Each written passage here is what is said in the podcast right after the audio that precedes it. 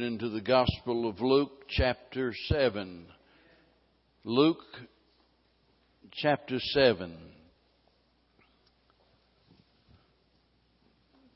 The title of my message tonight is Amazing Jesus.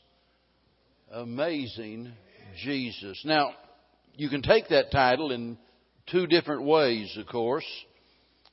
You could speak about the fact that Jesus is amazing, or it could be taken to mean that we do something that amazes Jesus. And, you know, we oftentimes talk about how amazing Christ is, and that's for good reason. He's amazing.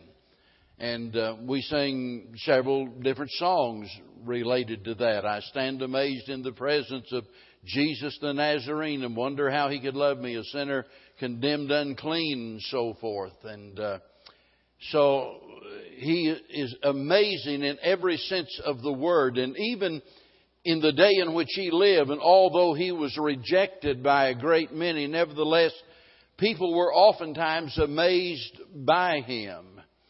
For example, they were amazed by his message. Matthew chapter 7, you don't need to turn there, but verse 28 says, And it came to pass when Jesus had ended these sayings, the people were astonished at his doctrine, that is, at his teaching. And the Bible says, uh, Never a man spake as this man. And so people were amazed at the message and the manner in which it was delivered. But not only that, we know that people were amazed by his miracles. And again and again and again, we, we see uh, reference to that. How people were simply amazed whenever he did something that was supernatural. And remember, the supernatural is natural for him. He doesn't have any difficulties. He never has to strain himself in any way. Uh, he just does what he wants to do. And so we have every reason to be amazed at Jesus. But have you ever thought about what amazes Jesus? What amazes Jesus? And as we look in the Bible here in the New Testament, we find that there are two occasions where, where Jesus was amazed. And I want you to look at both of these tonight because it, they seem to contradict one another actually. But we're going to look at both of them. And the first one is found here in Luke chapter 7, and we find that Jesus was amazed by the faith of a certain man. Here's the story. Now, when he had ended all of his sayings in the audience of the people, he entered into Capernaum, and a certain centurion servant who was dear unto him was sick and ready to die. And when he heard of Jesus, he sent unto him the elders of the Jews beseeching him that he would come and heal his servant. And when they came to Jesus, they besought him instantly, saying that he was worthy for whom he should do this. For he loveth our nation, and hath built us a synagogue. Then Jesus went with them, and when he was now not far from the house, the centurion sent friends to him, saying unto him, Lord, trouble not thyself for I am not worthy that thou shouldest enter under my roof. Wherefore, neither thought I myself worthy to come unto thee. But say a word, and my servant shall be healed. For I also am a man set under authority, having under me soldiers, and I say to one, Go, and he goeth, and to another, Come, and he cometh, and to my servant, Do this, and he doeth it. When Jesus heard these things, he marveled at him and turned him about and said unto the people that followed him, I say unto you, I have not found so great faith, no, not in Israel. And they that were sent returning to the house found the servant whole that had been sick. Now, in this story, we find the centurion's servant being healed, And, and, notice verse number nine. This is the key because it tells us that Jesus was amazed by the faith of this man. It says he marveled at him. And that word marvel comes from a Greek word, thaumazo is the way you would pronounce it, but uh, that's not important. The important part is the meaning of that is wondered or amazed. And, and it's telling us here that he, that is Christ, he wondered, he was amazed uh, at this man. And so, you know, when you think about Jesus being amazed, I mean, that's something. And, and, and please understand that in, in writing this, the, the Bible, any and all of it, God has to accommodate our ignorance. God has to speak in language that we can understand. Uh, like I said a few weeks ago, has it ever occurred to you that nothing ever occurred to God? And, and you know, and that's right. But there are certain verses of Scripture that you know makes it seem like that God suddenly come up with an idea. You know, and, and uh, one of the reasons that we get confused is because we fail to understand that God's communicating to us through language. And you know you, you you can't ever just capture the entire essence of your relationship with the Lord just in words because why? Well sometimes it's what? Unspeakable you see beyond anything that can be described but the Bible says he marveled or was amazed at him. And the, the, the, the whole root of the thing, getting down to the bottom line, as we might say, has to do with the faith of this man. And whenever you look at the story and examine carefully all of the details of it here, it becomes clear there's several different things involved in this that this man's that made this man's faith amazing. First of all, it was faith in the unseen because up until now, this man had only heard about Christ. In other words, he didn't have all of the evidence that others had, and yet he believed. There had been others that had been following him. Remember a while ago, I said that many were amazed at the miracles of the Lord Jesus Christ. In fact, he had gained quite a following of people that were just curious. You know, they, they just follow him from place to place, hoping to see some miracle. They, in other words, they, they didn't want the truth necessarily. They wanted a performance. And, and that's all they cared about. And whenever they couldn't get what they wanted, the Bible says they went back and walked with him no more. And I've often thought about that and thought about what the average pastor would do. And the average pastor would be probably running after them saying, Oh, no, no, no. We need, we need to sit down and talk about this and we'll pray together and we'll work through this. I want you to stay. And Jesus just let them go and he turned to those that was with him and said, you want, are you going also? You know, I think sometimes we put too much pressure on people and and, and we need to get back to the fact that when the Lord adds to the church, we get the right people in the church. When we add to the church, why, we end up having problems naturally.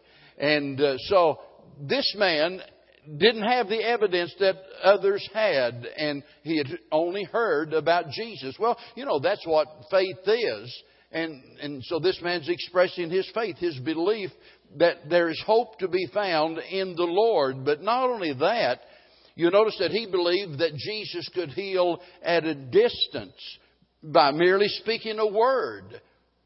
You know, he, in fact, he said, You don't need to come in the house. In fact, you know, I'm not worthy you come into my house. And so at a distance. Now, you know, we might have thought, well, Lord, I want you to come and lay hands on him or anoint him with oil or, you know, do something of a physical nature. And we know that in some instances, the Lord, you know, spit on the ground and took the spittle and made mud and anointed the man's eyes. And maybe, you know, this man's thinking, you know, do something. But instead of that, he realized and believed that the Lord didn't even have to come into the house in order to, to, to meet his need. But there was another thing about his faith that I think was. Uh, was amazing to Christ, and that is that his request was for somebody else and not for himself. You know, he could have said, you know, I want a, I, I, I want a promotion. I want to get higher up the ranks, so to speak. In fact, I wouldn't mind ruling a nation you know, if you would permit me. Or, or he might have said, you know, I've been having uh, lumbago. Uh, well, that's an old timey word, isn't it? And you know, we we used to nowadays we have all of these different back problems and what have you, and we got all of these scientific names. But back when I was a boy growing up, and every neighborhood, you know, there'd be some of the older folks, and they'd just all all all you'd ever see them do sit out on the out, on the porch in a porch swing or a rocking chair. That's all they ever did. And you say, well, what's wrong with him? Well, he's got lumbago. Down in his back. They didn't have anything to help him back then. Well, I don't know what kind of problems this fellow might have had, but I'm sure that he could have thought up something. But he doesn't make any request related to his needs or to his desires. And you know, there's, you've got to admire somebody that puts the needs of others ahead of their own, and that's what he's doing. He's praying for, for one of his, one of his servants of all people, one of his servants to be healed. This is somebody that most people didn't really care anything about. I mean, they're down here at the bottom rung of the totem pole, so to speak. And uh, why would we be of great concern to him? You know, they're a dime a dozen. We can get more servants. I mean, if he dies, he dies. No big deal. But Jesus was impressed. He was, in fact, amazed by the faith of this man who was willing to trust the Lord Jesus Christ, although he had not seen him and had no real hard evidence, as we might say, and although he was at a distance and uh, the fact that he cared about the needs of his servant. But not only that, he was bold enough to ask for help. And you know, a lot of people, a lot of people, you know, were you to go to them and ask them, do you believe God could meet that need or solve that problem? And, you know, their answer would be, well, well yeah, of course, God, He created the world. He can do any of that. But yet they never go directly to God and make a request that God will meet those needs. But this man did. But maybe the most notable thing of all of this is the fact that this man is a Gentile and not a Jew. And, I want you to notice he didn't presume upon the Lord by making any demands. You know, he could have said, Look, I'm a man in authority. Well, he mentions that. But, but he, he does it in a positive way rather than a negative way. He could have said, you know, I command you to heal my servant. But this fellow has a spirit of humility. Here is a man that realizes he is unworthy of even being in the Lord's presence. And he simply trusted the Lord, believing that he would do what was best. And the Bible says he was amazed. You know, the Jews had every reason in the world to believe on Christ, and they rejected him. Here's a man with seemingly no reason to put his faith in Christ, and he receives him. The fact of the matter is, if we want to please the Lord, then we're going to have to do it by way of faith. Hebrews 11:6 tells us but without faith it is impossible to please him. For he that cometh to God must believe that he is, and that he is a rewarder of them that diligently seek him.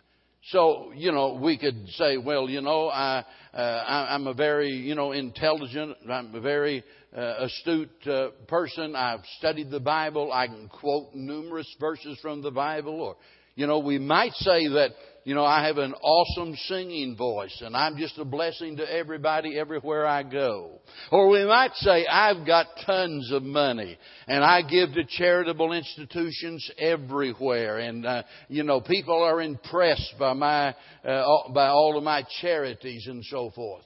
And yet none of those things would impress the Lord Jesus Christ nearly so much as a poor beggar or somebody that says, Look, Lord, I don't have anything to offer you, but I trust you. I believe you are who you claim to be, and I trust you with everything. You know, this morning I was talking about a lot of times there are things that, you know, were we to see another Christian doing, and we might automatically conclude, well, they're not even a Christian. Most certainly, if we see them doing those things, we would at least, at least determine, well, you know, they might be a Christian, but boy, they're really backslidden. Because Christians shouldn't do any of those things. And then we turn around and, and, and, and refuse to trust the Lord for our needs and worry and fret and make ourselves sick, all because of the fact that we fail to exercise faith in the Lord Jesus Christ. It's one thing to have saving faith and to believe He's going to forgive you your sins and take you to heaven. It's another thing to have that kind of faith that depends upon Him day after day after day after day. If you want to impress the Lord Jesus Christ, and by the way, I think all of us should have that desire, you know, I, you know, to impress Him in, in the sense that that He is pleased to do that, we've got to have faith. The, the great thing about this is, you know, in, a, in, in regards to a lot of things, we say, well, you know, I can't do this and I can't do that, or I don't have this and I don't have that, and there's not anything I can do about it. You know, we're just not gifted in a certain area, and we can't just snap our fingers and create some kind of a spiritual gift. Um, some people try to do that, but it doesn't work very well. But the wonderful thing about, you know, if we have a lack of faith, is the fact that we can increase our faith because faith cometh by hearing and hearing by the Word of God. There are some folks you know that they don't come on Sunday night, they don't come on Wednesday night, they come part of the time on Sunday morning and things like that. And then they're out here all the rest of the week, they're fighting life's battles. You know, they're facing temptations. They're going through all of these difficulties and things of that nature. And then they wonder, why is it that I'm not able to cope with the things of life? Why is it that I suffer one defeat after another? And the answer is very simple. You can't, listen, you can't go day after day after day after day without eating and it not have an effect on you physically, and you cannot neglect the Word of God without it having an effect upon you in a spiritual way. Faith comes by hearing. You want to increase your faith? And listen, when we increase our faith, we enhance our life in every way imaginable. It affects everything about us. Somebody says, well, you know, I've just got a bad outlook on life. We got the wrong guy in the White House, and we've got the wrong team won this week, and this is wrong, and that's wrong, and, you know, and everything is negative, and, and what have you. Boy, I'll tell you, whenever we, whenever we've got the kind of faith that says, you know, regardless of who's president, Jesus is still the king. You know, we don't need to worry about, we don't need to worry about all of that stuff. Now, we need to be concerned about the condition of our nation, right? We need to be concerned about the welfare of our family, right? Absolutely. But listen, if our faith is in the Lord Jesus Christ, we need to get back to Matthew 6:33 where he says, "Seek ye first the kingdom of God and his righteousness, and all these things will be added to you." Now, that doesn't mean I'm going to get everything I want, but it means I'm going to get everything I need if I'm seeking first his kingdom. And, and so we are forbidden to worry. And, and by way of amazing Jesus is simple faith. And this man is a Gentile. There's no reason, you know, in comparison to the Jews, no reason for him to have any faith in Jesus, and yet he does, and Jesus is amazed. Now, turn back to Mark chapter number 6. And here in Mark chapter number 6, we see the second time that the Bible speaks about Jesus being amazed. And here we find a different story, a different situation. In fact, whereas in the first instance, Jesus was amazed by the faith of this, uh, of the centurion, now we see Jesus amazed by a lack of faith. And, and notice what he says beginning in verse number 1. And he went out from thence and came into his own country, and his disciples followed him. And when the Sabbath day was come, he began to teach in the synagogues, and many, hearing him, were astonished, saying, From whence hath this man these things? Remember, I told you earlier, people were amazed by the Lord Jesus Christ. And, and notice, and what wisdom is this which is given unto him, that even such mighty works are wrought by his hands? Is not Is not this the carpenter, the son of Mary, the brother of James and and and and uh, jo- Joseph and Judah and Simon, and are not his sisters here with us? And they were offended at him. Isn't it amazing? Isn't it amazing these people that teach that Jesus didn't have any brothers and sisters? And right there it is in the Bible. I mean, clear as the nose on your face. Now notice verse 4, but Jesus said unto them, a prophet is not without honor, but in his own country and among his own kin and in his own house. And here it is, and notice, and he could there do no mighty works, save that he laid his hands on a few sick folks and healed them. Now listen, and he marveled there that same word again. He marveled because of their unbelief. And he went round about the villages teaching. Now, this story is just as amazing as the first story, but in a different way. Because in the first story, Jesus marveled at the presence of faith and now he marvels at the lack of faith. Remember, Nazareth was the hometown of Joseph and Mary. And Jesus grew up there. He had preached in the synagogue there. His preaching astonished the people. The point is, they had absolutely every reason to believe him, to trust him, to follow him. They had observed the perfection of his life. They had marveled at his preaching, and yet they rejected him. Now, their lack of faith, it says, amazed, marveled, he marveled at their lack of faith. Now, think about it for a minute. Jesus could look into the starry skies and not be amazed. I, don't know about you, but, but I can't help it. You go out on the dark night and look up in the sky and see the stars, and uh, that amazes me. But Jesus could look at the stars, faraway galaxies, and, and never be amazed by any of that because He knows all about all of those galaxies out there and, and the ones that we can't even see. And it doesn't amaze Him.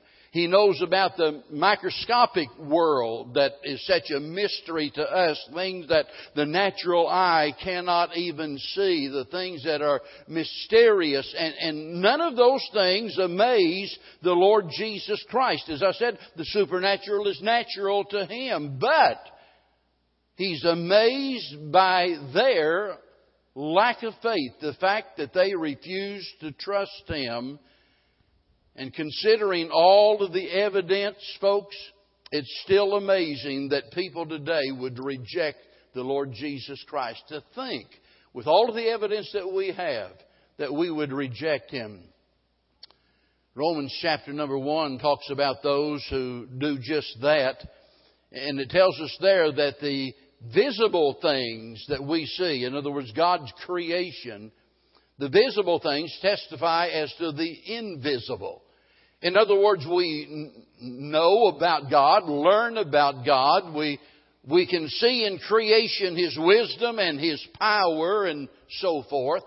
And so it teaches us something about God. But then it says, when they knew God, they glorified Him not as God. In other words, regardless of where you go on this earth, there are people that have, whether they deny it or not, there are people that have some kind of a concept of a higher being. I mean, they might not be anywhere close to what you and I believe about eternal life and sin and a thousand and one other things, but you just go everywhere and find people worshiping something because they all realize that there is some kind of a higher power. And yet, whenever they deny that, and that's what's described in Romans chapter 1, they deny that. In other words, they go contrary to what their own heart is telling them. They deny the evidence that they see with their own eyes, and their foolish heart was darkened and became vain in their imagination, the Bible says. And consequently, they reached the point that says God just gave them over to a reprobate mind. God said, you know, this is what you want to do, go ahead and do it. But it's amazing when we stop and think about all of the evidence that we have for the existence of God and all of the evidence that we have that Jesus is the Son of God and, and to think about that we would that we would reject him, that we would refuse to trust him. I mean, nothing could be more foolish than that, right? Nothing could be more fatal than that. Because when you turn away from him, you have nowhere else to go.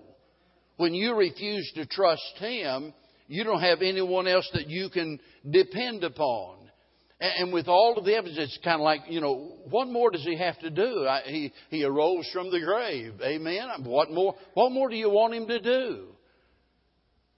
Think about the rich man, you know, when he died and, and in hell he lifted up his eyes being in torment. And you remember the story. He began to converse with Abraham.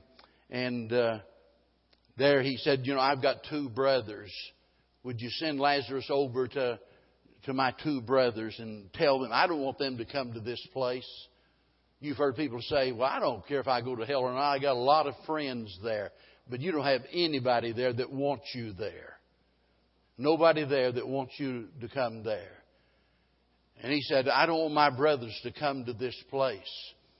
And uh, so the response was, Abraham said, Well, they have Moses and the prophets, let them hear them. In other words, they have the Word of God, let them hear hear them. In, in other words, they, they can hear the truth if they want to receive the truth. He said, oh, no, no. You know, but if one rose from the dead, know, just send that old beggar back there and let him go up and knock on their door, and uh, that'll make all of the difference in the world. And he, Abraham responded, you know, if they'll not hear uh, Moses and the prophets, he said, Neither will they be persuaded though one rose from the dead. Think about that. And that's the way it is. Even though Jesus rose from the dead, there's still those saying, I still can't believe. Somebody says, Well, you know, I, I, I don't believe anything that I can't see or I can't understand. Are you kidding me? In, in the first place, that wouldn't be faith, that, that'd be sight. In the second place, you do that all the time. You don't even know how much in your bank account right now. You might think you do, but you don't really. Whenever you whenever you go to fly someplace and you get on the plane, you don't have any idea, you know, what the pilot's name is. You've never met this guy. And you're going to get on the plane and fly a thousand or two thousand miles across the country in a in a plane that you know that was made by man. You don't know it's going to get you there or not. You go to the doctor and he scribbles out a prescription that you can't read. You go take it to the pharmacy and give it to a guy you've never met. And he gives you some medicine, you know, that you've never seen before. And, and you start popping those pills and you have no idea what you're taking. Somebody, you know, somebody with a degree told you, no, this is what you need for your problem. And, and you trust them, you see. Well, why in the world can't you trust the one that lived a perfect life, died on the cross to save you from your sins, arose from the grave, and gave you the perfect Word of God? Why, why in the world can't you trust Him? And, and, and the Lord is saying that He is amazed here by the fact that they refuse to trust Him.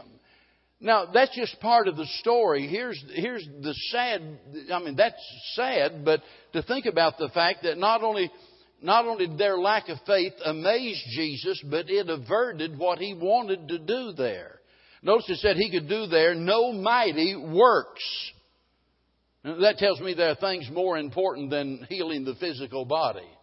Some people think, you know, that's the ultimate, that's the most wonderful thing in all of the world. I remember years ago, right after I surrendered to preach, and, and uh, back in Springfield, where I came from, the national headquarters of the Assemblies of God were there, and and and also the the Pentecostals they had their college and their their headquarters. So we got all of those uh, Benny Hinns of that day and so forth. They all came through Springfield. They all held their meetings there. And uh, so one day, another guy and I, we decided that we we were going to just go see what one of these divine healing meetings were all about. Boy, they had built this up, and I'm telling you what, it, they were going to do this and they were going to do that. And so we thought, we'll just, we, we didn't believe it. We just wanted to see what it was about. We'd never seen anything like that. And so we went there and uh, got off to a really wild start. And, and, and I don't know whether they recognized that the couple of Baptists had come in or what. Uh, but the, the, the preacher got up and he started talking about there's something here really killing the spirit here tonight, and just the spirit's not able to work. And boy, if you're here and you're not part of us and you don't believe, you need to leave. And we stood there and looked at each other like, yeah, boy, that's us. And uh, anyway, we stayed for a while as long as we could, and, and, and then we couldn't take it anymore. At first, they couldn't take us being there, but later on, we couldn't take being there anymore. But the, the point I'm trying to make is some people act as though the most wonderful thing that could possibly happen is for somebody to be healed of cancer or heart disease or something like that. And it's not. It's not. It says he could do no mighty works there. Now, Jesus healed people, but he couldn't do any mighty works there. Notice, save that he laid his hands on a few sick folks and healed them. In other words, there was physical healing for those folks, but he still couldn't do what he really wanted to do. So what was it that he, that he really wanted to do there? Well, I think beyond any shadow of a doubt, he wanted them to understand that he was the Lamb of God that came into the world to give his life as a sacrifice for their sins that they might be born again. That's the mighty work that he wanted to do there among them. And the fact that they refused to believe it was, listen, it, was, it wasn't because, you know, because they weren't good enough. That wasn't the problem. None of us are good enough. It wasn't because they didn't need him, because they certainly did. It was all because they refused to believe. And like ancient Israel, there in Psalm 70, it said they limited the Holy One of Israel. In, in, other words, they, they hindered God from doing what God wanted to do for them. Why? Because of their unbelief. And that's what's going on here. And even so, listen, when you refuse to trust the Lord Jesus Christ, you are limiting what God wants to do in your life. And it starts, it starts with Him wanting to save your soul. If you're not saved, that's what He wants for you. That's what you ought to want for yourself. And it is amazing to think that you would reject God's offer of salvation. And it's, it's, it's the worst mistake you could possibly make. Over the years, I had read several quotations by George Bernard Shaw. Didn't really know hardly anything about the man. And in fact, some of the quotations really sounded good. And I thought, boy, you know, this, this guy must really have his act together. And, and then I began to research a little and realized that he was what is called a free thinker. That is, a, he was a liberal philosopher. Uh, and so he was all messed up whenever it comes to spiritual things. But he influenced a lot of people. In his last writing before he died, this is what he wrote The science to which I pinned my faith is bankrupt. Its counsels, which should have established the millennium, led instead directly to the suicide of Europe. I believed them once. In their name, I helped to destroy the faith of millions of worshippers in the temples of a thousand creeds. And now they look at me and witness the great tragedy of an atheist who has lost his faith. Folks, you could not have anything worse happen to you than to get to that place in your life to where you no longer are able to trust in the Lord Jesus Christ. You see, that's the danger of rejecting Him. It's not that God has shut you out. It's that you continuously reject Him. You know, so many people over the years have, have expressed their concern about whether they've committed the unpardonable sin. I can't tell you the number of times they people have said to me, Preacher, I can't be saved. I've committed the unpardonable sin. And, you know, they usually got something in mind, you know, some vile, filthy sin that's in their life and so forth. And, uh, and they express the fact, you know, I'd like to become a Christian, but I, I just can't. Well, let me tell you, as long as you have that desire that you would like to be a child of God, I don't think you got anything to worry about having committed the unpardonable sin.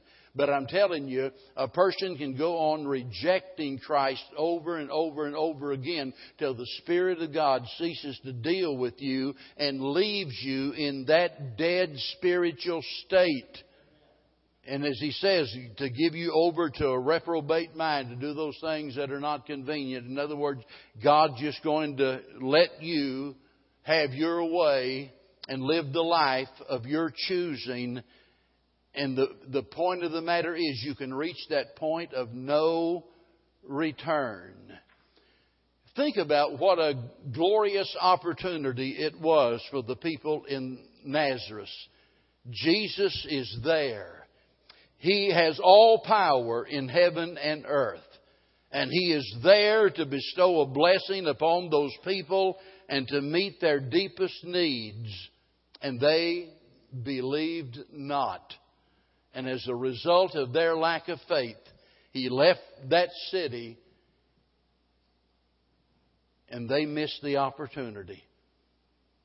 How foolish it would be for you tonight to reject him, to insist that I've got to have more evidence than that, because you have absolutely everything you need to come to the conclusion that he is who he claimed to be. Don't, don't end up like George Bernard Shaw when you come down to your deathbed and realize your mistake and, and, and realize that you've sinned away the day of grace, so to speak, in that you have so hardened yourself that now you've reached that point of no return to where there is no hope and you go out in a Christless eternity. Don't let that happen. And if you're here today and a child of God and you say, I want to live for the Lord Jesus Christ more than anything else, I want to impress Him, I want to please Him. You know, I'd like to live my life in a way that would just amaze Him. Sometimes we put it like this, and I've said it a thousand times, I guess. The one thing I want more than anything else when I die is to hear the Lord say, Well done, thou good and faithful servant. That's the one thing above everything else that I want to hear, to know that I in some way have pleased my dear Savior. And the only way any of us can do that is by trusting Him. And we don't have any reason not to. We have every reason to believe that He'll do what He promised because He's never failed. Let's stand together. Father, tonight I pray that you'll use these simple but very serious thoughts that we've talked about and that you'll rebuke us for our lack of faith. And Lord, tonight that you might, you might deal with the hearts of your people, that we might learn to trust you day by day for the needs of our life. And then, Lord, for that person that's here that's never received Christ as their Savior, Lord, help them tonight to understand that uh, that you died for them, that you paid their sin debt, and that there's no reason whatsoever for them to go another day, another minute, or another second without the assurance of heaven in their heart. And so I pray tonight that you'll just bring them under, under conviction and bring them to that place that they would put their trust in Christ as their Lord and Savior. For we ask it in His name. Amen. Let's